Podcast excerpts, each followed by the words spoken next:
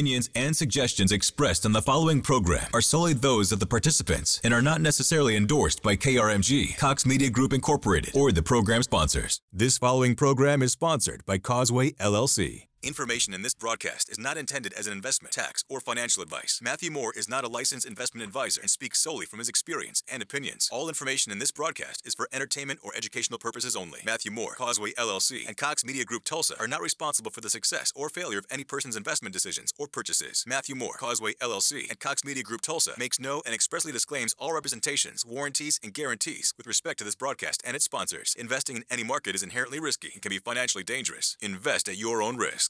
Gather knowledge in the world of cryptocurrency right now on 1023 KRMG, Tulsa's news and talk. Welcome to Cryptocurrency with Matthew J. Moore. Matthew is locally based right here in Tulsa. Questions, comments, concerns? Call 918 460 5764 or send us an open mic using the KRMG app. Now, here's Cryptocurrency with Matthew J. Moore. And good Sunday evening to you. My name is Russell Mills. Thanks for joining us. We're here every Sunday live and local in the big city of Tulsa, Oklahoma. Starting right about now, a little after 5 p.m. Tulsa time. And I'll tell you what, we may live in little old Tulsa, but we got our finger on the pulse of the world when it comes to cryptocurrencies and all that. And that's because of this guy. He is the namesake of the show and the, the head cook in this kitchen, Matthew J. Moore. Hey, Matt. Hey, that's right. Every Sunday, we cook up some awesome content when it comes to the world of Bitcoin and cryptocurrencies.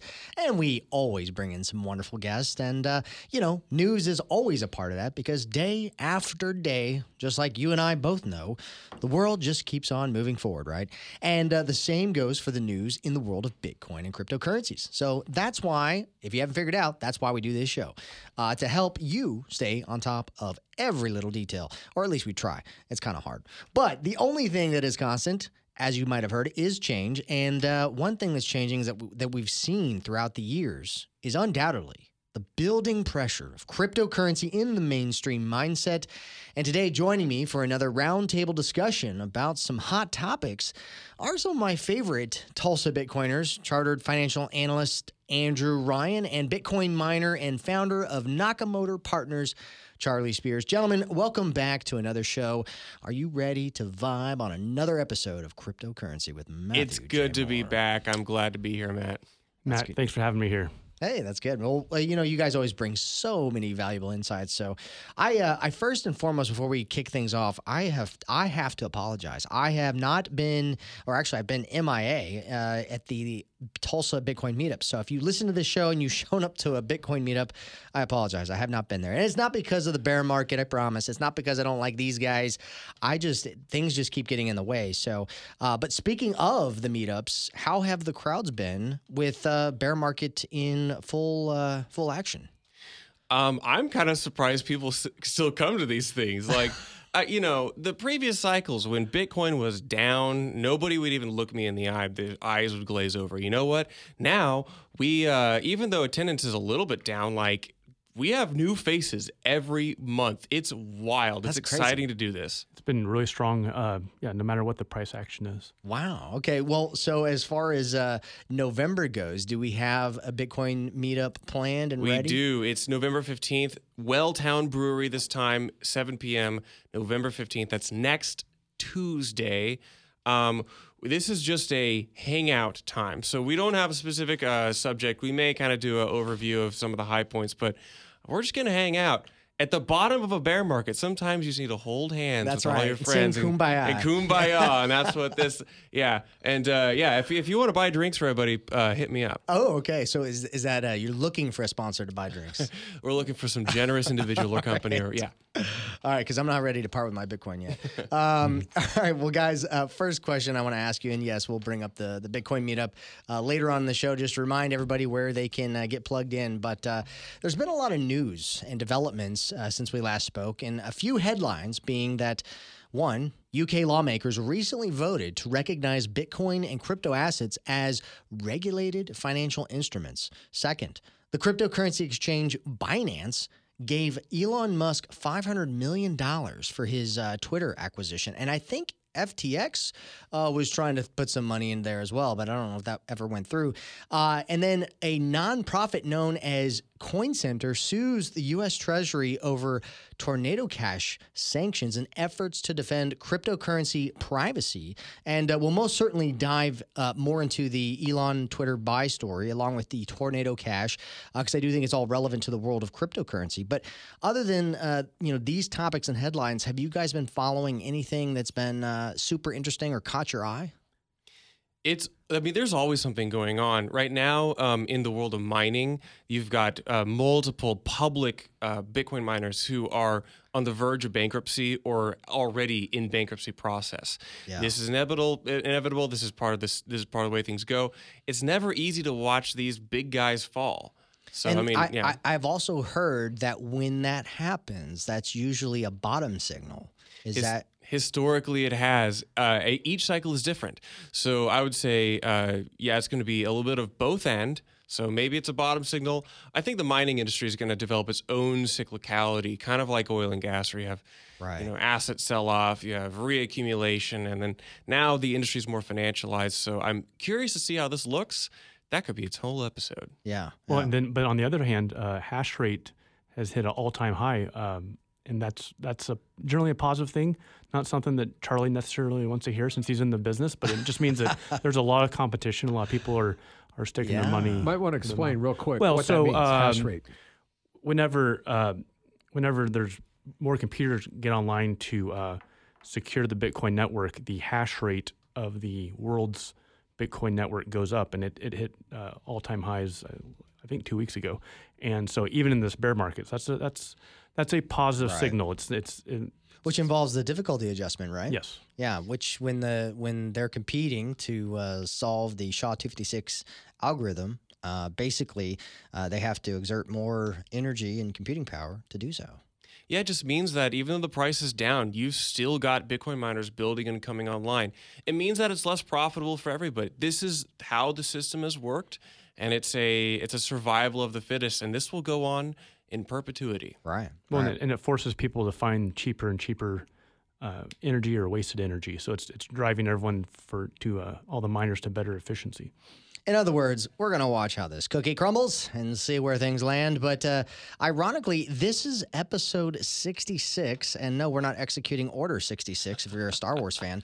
Uh, but uh, did you guys see that 66% of all Bitcoin has not moved uh, in over a year? And uh, to me, I mean, those are some diamond hands right there. Those are people who have some conviction, some true believers. Uh, I think this is a good test for uh, this current bear market for people who are holding Bitcoin. What do you guys say? Well, I think when uh, when that many people, so so what Matt was saying is sixty six percent of the Bitcoin has not moved in the last year. Um, what that's saying is that people are just uh, sticking tight, and historically, when you have such high uh, percentage of people doing that, uh, typically uh, bull markets follow a year or two after. So it's it's it's a positive thing in my book. Yeah, it's kind of like a line in the sand to say, well, you know, Bitcoin's price may do whatever, but there we've reached the kind of the terminal moment of the amount of people who are going to sell additionally. So, um, I actually you mentioned bottom signals. I think this is a more reliable bottom signal. Is Right.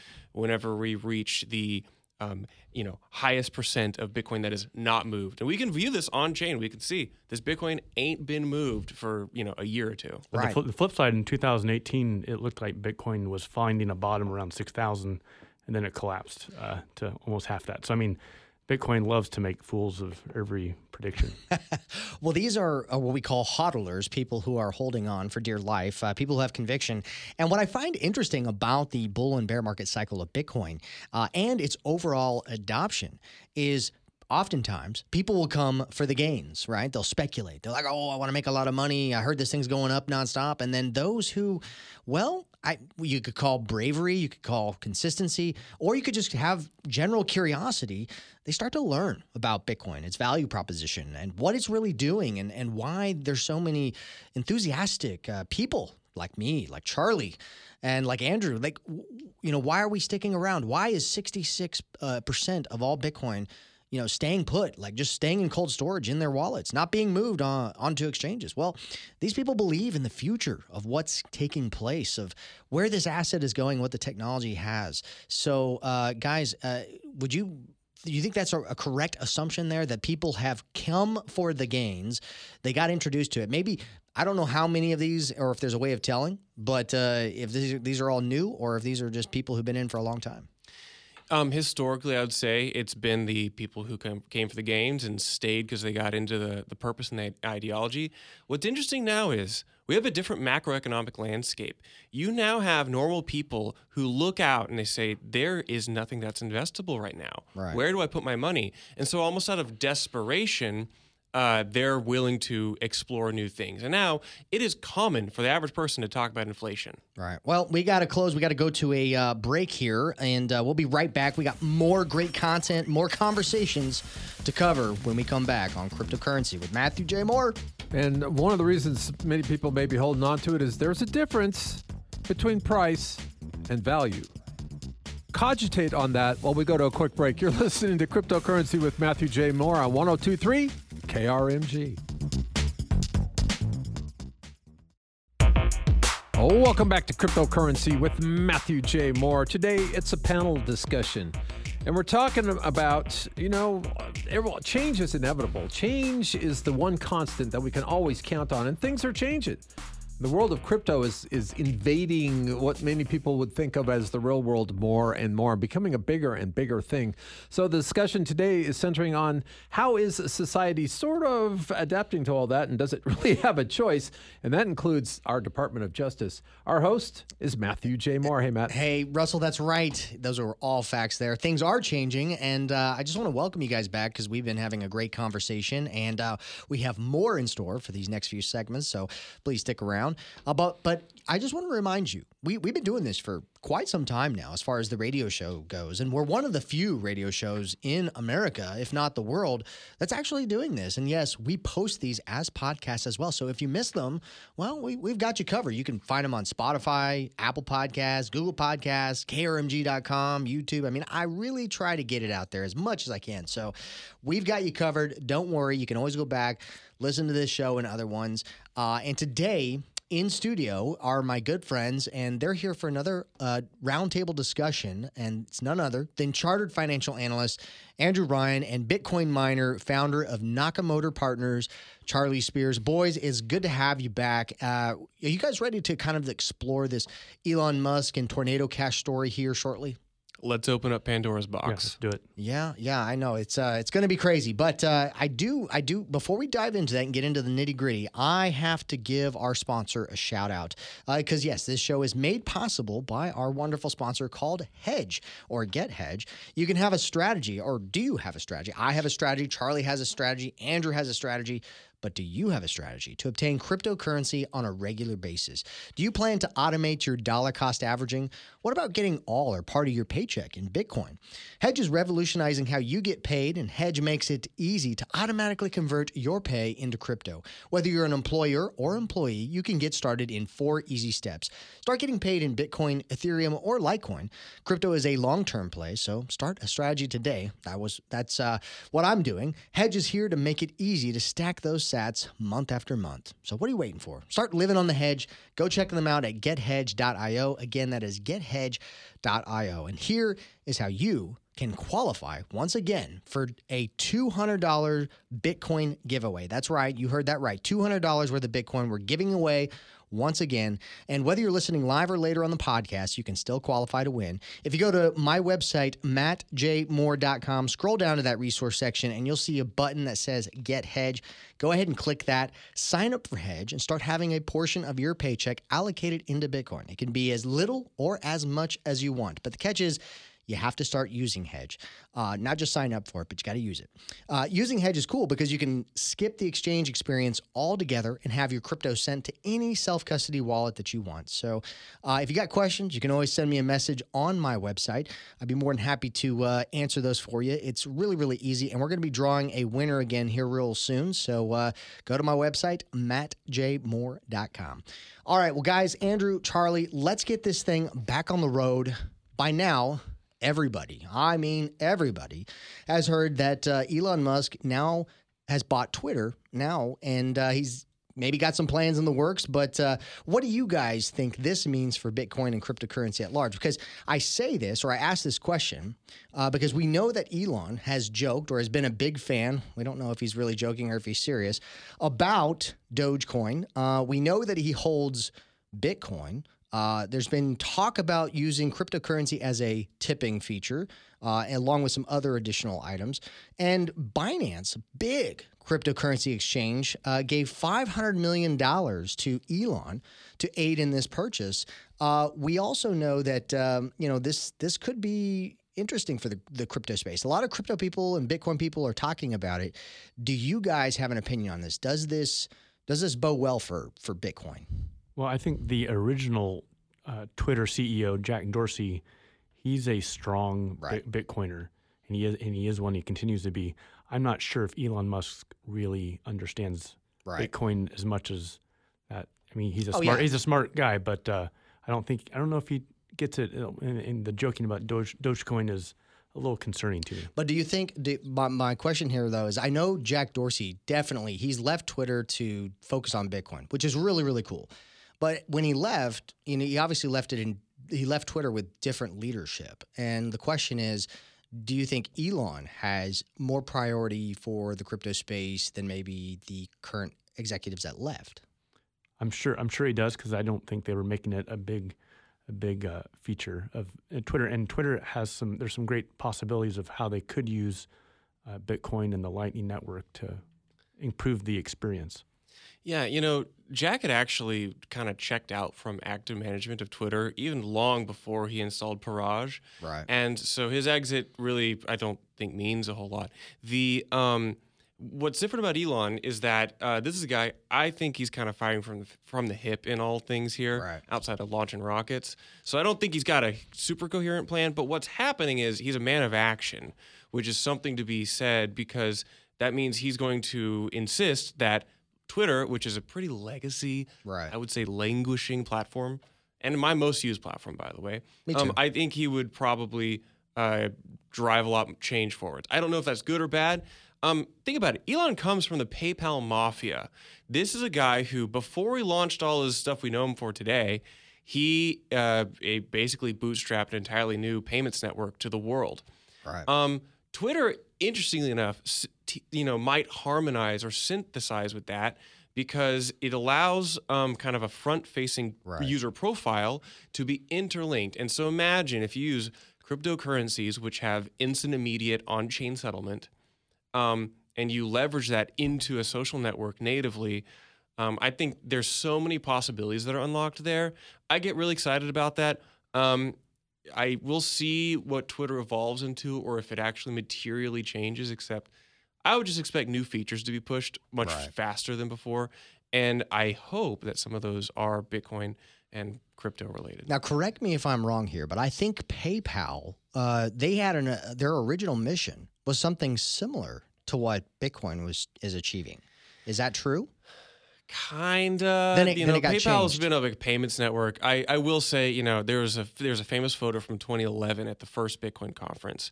It wasn't even a Bitcoin conference. It was a, it was like a tech conference, Right. and there was a Bitcoin booth next to a PayPal Right. large like stage, and there was a lot of like um, trash talking from the PayPal people, and so that has kind of you know cemented it in our minds, and we look at how PayPal works, and we see it as um, a very effective international payments network. Right. But if you, I mean, it it does not compare at all to the Right. final settlement assurances of Bitcoin. Oh yeah, absolutely. And uh, and anybody who you know tries to compare it, which I'm not, I'm just saying that I'm just saying the intentions, you know, may have been unique, but you know when you when you're running something like PayPal that's centralized, yes, you're going to bend the knee to the government. You know, you're not going to be allowed to do certain things. So Well, and you and you have to Yeah. if you want to stay in business. Right.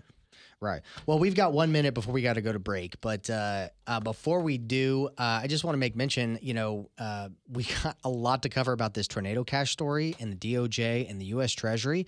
Uh, what well, how is this all going to unfold? What does this mean for privacy, fungibility in the in the space of cryptocurrencies? Um, and uh, and I think I think the way this evolves is going to be interesting because we know there's been some talk and some understanding of past rulings from the Supreme Court about open source code and free speech. So, does that apply to the world of blockchain technology, Bitcoin, cryptocurrency? Well, we're going to talk more about that when we come back. So, stay put. Quick time out for the news, and we will be back with more cryptocurrency with Matthew J. Moore. You're listening to 1023 KRMG, Tulsa's News and Talk.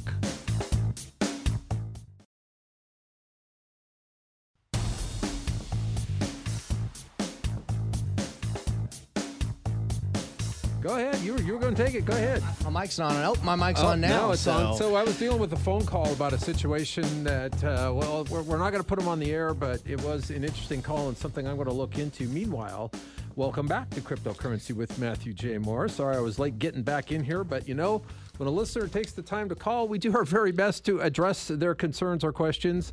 In any case, it's been a really interesting conversation, and there's more here, and I'm I'm dying to hear what you guys have to say about this next thing. So, here is our host and the namesake of the show, Matthew J. Moore. Hey, well, thank you, Russell. Yeah, no, that's right. Uh, we we have a, a lot of stuff to cover on this show, and uh, so we're going to be sensitive on time here. But uh, if you have been with us the last few segments, we've been chatting with Bitcoin miner Charlie Spears uh, from Nakamoto Partners and chartered financial analyst Andrew Ryan, and uh, we've been having fun, kind of exploring some recent headlines and ideas. But guys, we're going to pick it back up uh, here. Uh, another idea that's in the minds of many is this idea of fungibility in the world of cryptocurrency.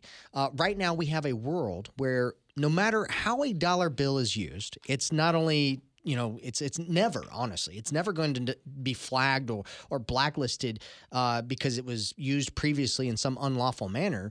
In fact, I don't know if you guys know this, but most dollar bills have traces of cocaine on them. Um, but a dollar is still a dollar. You know, it's a key feature of, of currency, um, and and the goal is to also have Bitcoin and other cryptocurrencies do the same. Uh, there are privacy coins, obviously, things like Monero, uh, that function in such a way that fungibility is preserved and, and it can become uh, much harder to blacklist coins themselves or even wallet addresses.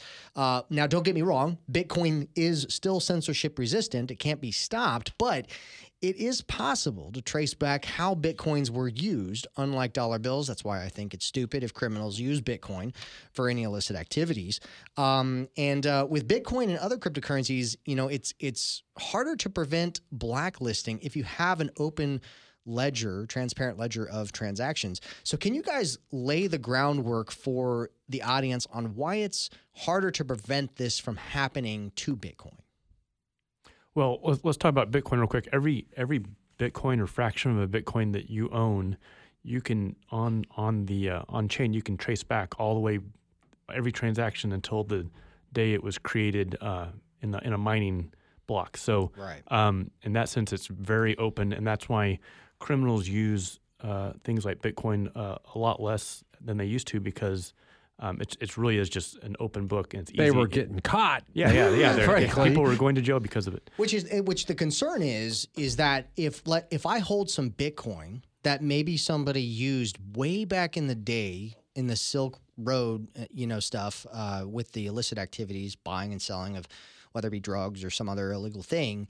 Well, I, it wasn't my problem that I acquired some Bitcoin that maybe got used in that situation. So why why should I be punished because now I hold it? You know, but um, go Charlie. Yeah, you're well- obviously thinking here a lot. Yeah, but- this is this is a really hard topic to really parse out because um, it asks you you got to get technical, and I'll I will not get technical, but You're talking about UTXOs and and stuff. It's about Yeah. UT, unspent transaction Yeah. outputs because like you don't actually have X bitcoins in your wallet. right. You actually have an entry in a ledger which has a series of in and outs. Right. So the Bitcoin, you can argue, doesn't actually exist. Now, don't take that line But there's a from this picture of it right in the Right. newspaper, Charlie. Yeah, there's a it's a it's a gold coin, and so it, it's interesting because it's like so does this entry or these series of entries portions of which do link to my Right. Bitcoin. Like, where's that? So this is where the fungibility gets it gets really hard. And this is like we don't have the language even at the regulatory level to even understand what's happening. Even a lot of Bitcoiners don't actually know what's happening. Uh, quite frankly, I don't like to speak on UTXOs because it's kind of arcane and a bit hard to explain. Well, yeah, I mean, we haven't done an episode on UTXOs, and and I think it, it would do us justice if we did. But I do have to warn you if you're listening to this episode or in in future ones when we talk about UTXOs.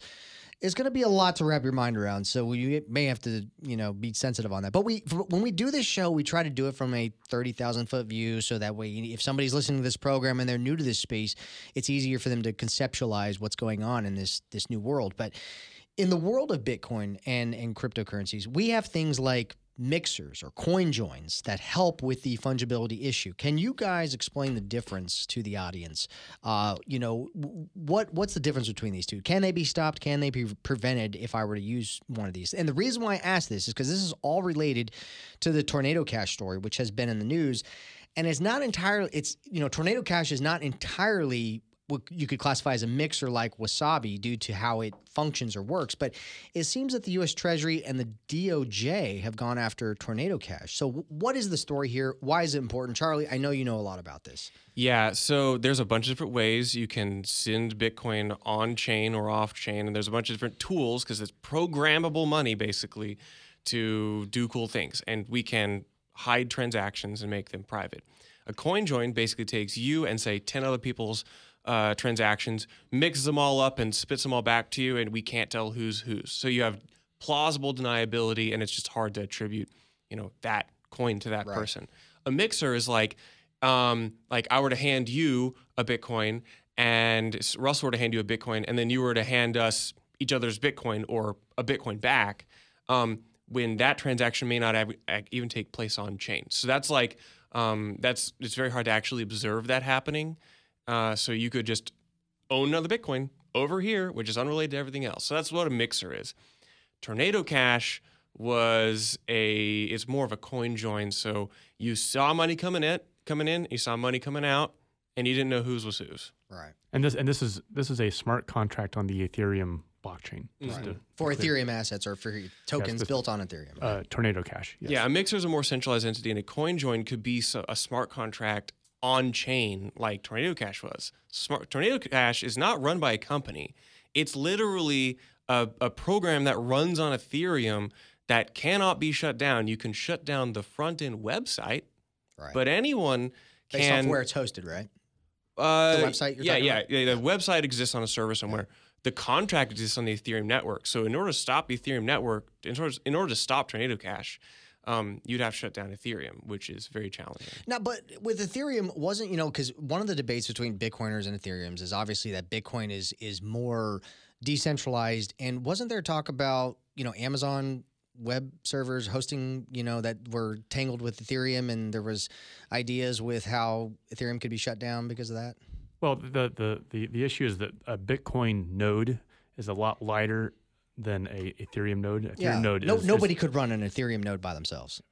I, I I I pretty much agree. You got to be kind of a computer geek, and it. I mean, we'll see how that develops. Uh, the thing is, is that uh, this kind of thing, this kind of censorship on chain, it can actually happen on Bitcoin too. It's a little bit harder. And the reason why the switch or transition from proof of work to proof of stake on Ethereum saw such a rise in this is not that it wasn't happening before, because it actually happened, the censorship and the block producer level happened before. But when um, the, the in proof of stake, the validators and block producers are the same entity, Right. and so it, the kind of the, the the friction and the challenge to and the incentive changes, and so you're more incentivized to build the blocks that you want. Again, this idea of building a block or producing a block is a bit abstract, but that's what a miner is. That's a validator is. These are what the blockchain then adds to the blockchain. Well, and okay, so you going back to the tornado cash story, um, you made some comment about how we, you know, and I feel that it's unjust for somebody who developed some code, right, released it out into the wild, and make the analogy that you made off air when we were talking. Unless you Oh man. I forget. It's so it's you know there's it's like you uh, so the Netherlands uh, uh, arrested and uh, it currently imprisons a developer who wrote code and uh, published that code, and that code was then used to build Tornado Cash. That person did not run Tornado Cash. right. That person, it's like you, Matt, wrote a book or an essay and hand it to someone else, and that person published it, and now you are imprisoned. So Right. that's where I personally draw a very thick line in the sand and say, I think that's wrong.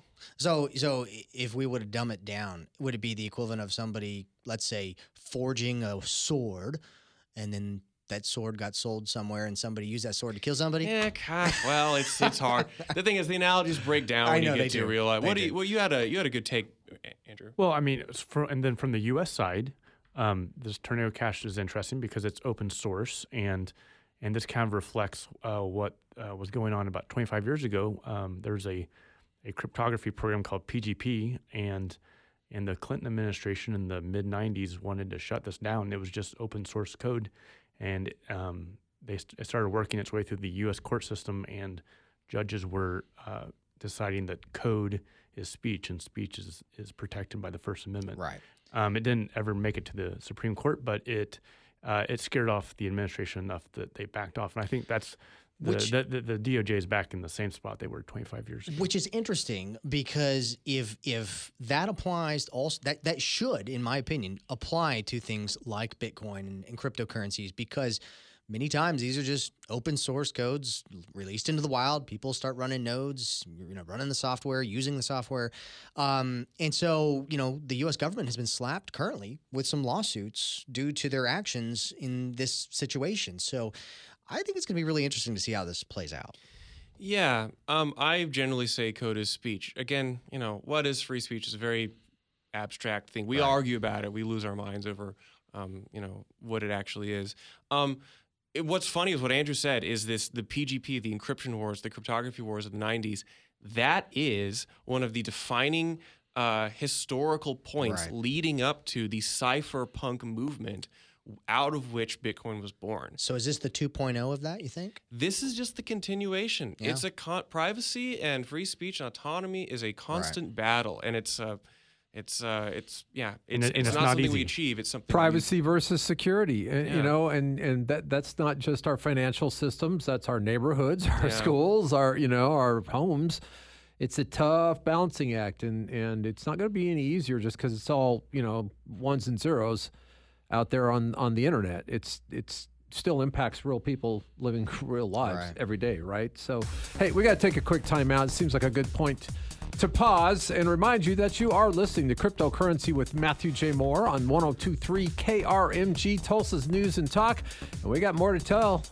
Just stick around.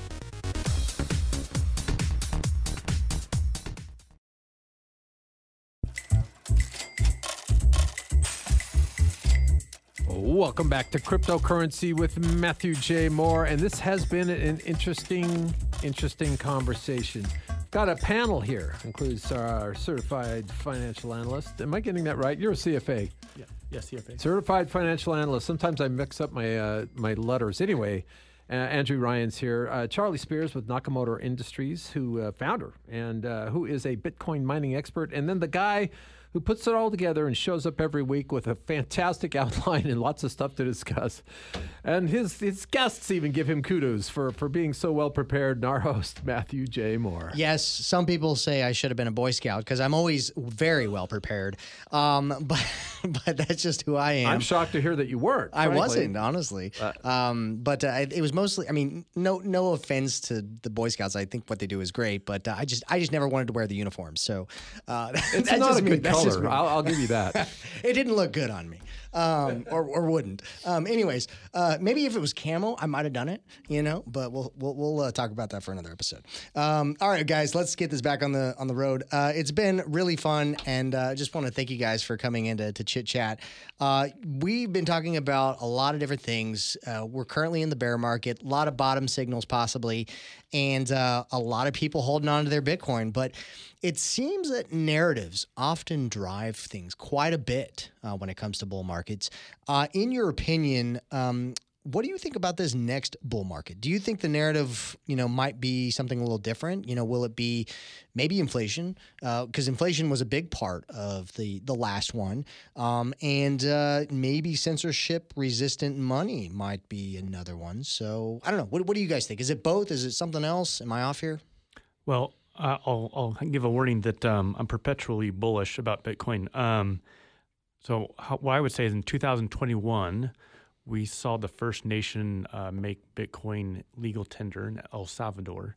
Um, my little pet theory is that uh, maybe next year, the year after, we'll hear about a a G20 central bank that's been uh, they'll disclose that they've been buying Bitcoin Right. for the last two years, Right.